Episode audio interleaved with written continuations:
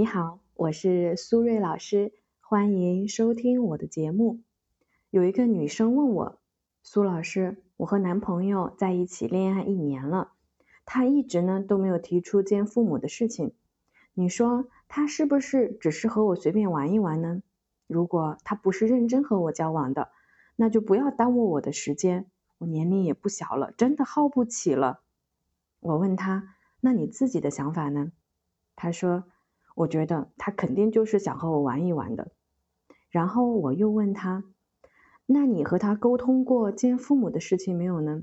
他说：“没有呢。”我继续问：“那为什么不沟通呢？”他说：“我怕他觉得我太上赶着了，所以不想说。”这种心里想很多，但是嘴上不想说的内心戏，是很多的恋爱中的男生和女生啊经常出现的情况。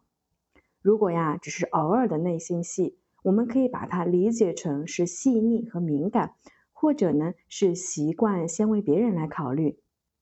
但是如果总是出现这种内心戏很多，其实啊是对亲密关系有很大的伤害的，因为呢你没有向对方真正打开自己的心扉，导致对方根本没有了解真实的你，会给你们的关系呢带来很大的阻力和隐患。就像我们刚才案例中的女生，她想男朋友呢主动提出见父母的事情，但是呢又不想直接说，因为呢害怕男朋友觉得她上赶着而轻贱于她。但是男友没有主动说，又怀疑男友呢玩弄自己，这就是典型的内心戏呀太多了。如果呢真的想见男朋友的父母，那可以说我的父母啊想见见你。来试探一下对方的态度，如果男友呢大方同意，那就顺势说，那要不要先去拜访一下你的父母呢？既然男友啊已经同意见你的父母，那见他的父母啊自然就顺理成章了。这个事情啊明明是两句话就可以解决的，但是呢却在女孩子的心里徘徊了几个月，痛苦和纠结，男友是不是玩弄自己？自己呀很痛苦，别人不知道。问题呢也没有解决，目的更是没有达到，所以呢，这种内心戏真的需要调整一下才行。因为在一段亲密关系中，如果你发现你在对方面前不能够做真实的自己，或者呢，对方总是发现很难进入到你内心当中，你们的关系啊是肯定走不下去的。所以，我们必须要改变这样的情况。而有效的沟通就是改善关系的万能钥匙。那具体应该怎么做呢？我给大家四个小建议。第一，直接表达你的需求，有话就要说，希望对方做什么，简单明确的表达自己的需求，才能让对方知道自己想要他做什么。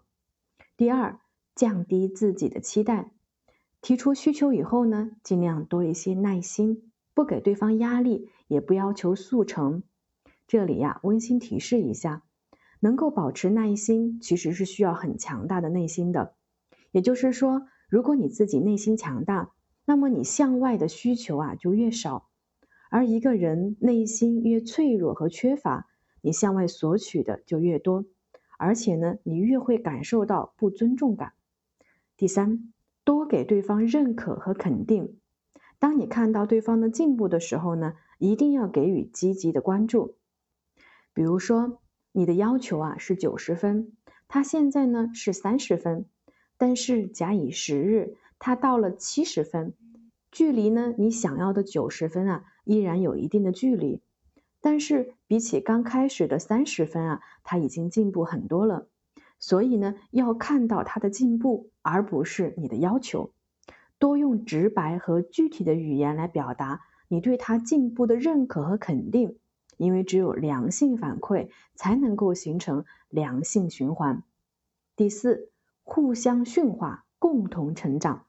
这里的重点呢是前两个字“互相”，不是单方面的驯化对方，而是教会对方用你喜欢的方式来对你付出，也要用对方想要的方式啊为对方来付出。对方在改变和进步，我们自己当然也不能够停滞不前，在对方满足自己的基础上，试着去做一个对方认为的、符合对方需要的伴侣，而不是你认为的、你觉得对方需要的伴侣。这就是互相驯化，共同成长。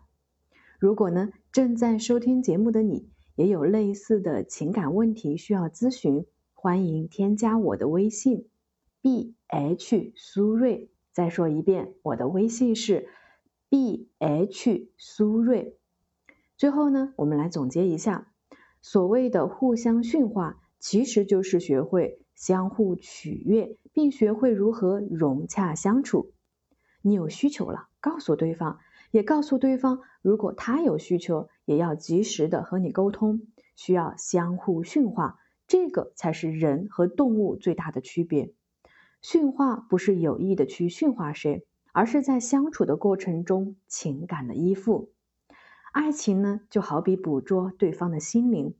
每个人的心灵都是自由的，直到我们被人捕捉到，卸下所有的防备。好了，时间差不多了，我们今天的节目就先到这里了。感谢大家的收听，我们下期节目再见了，拜拜。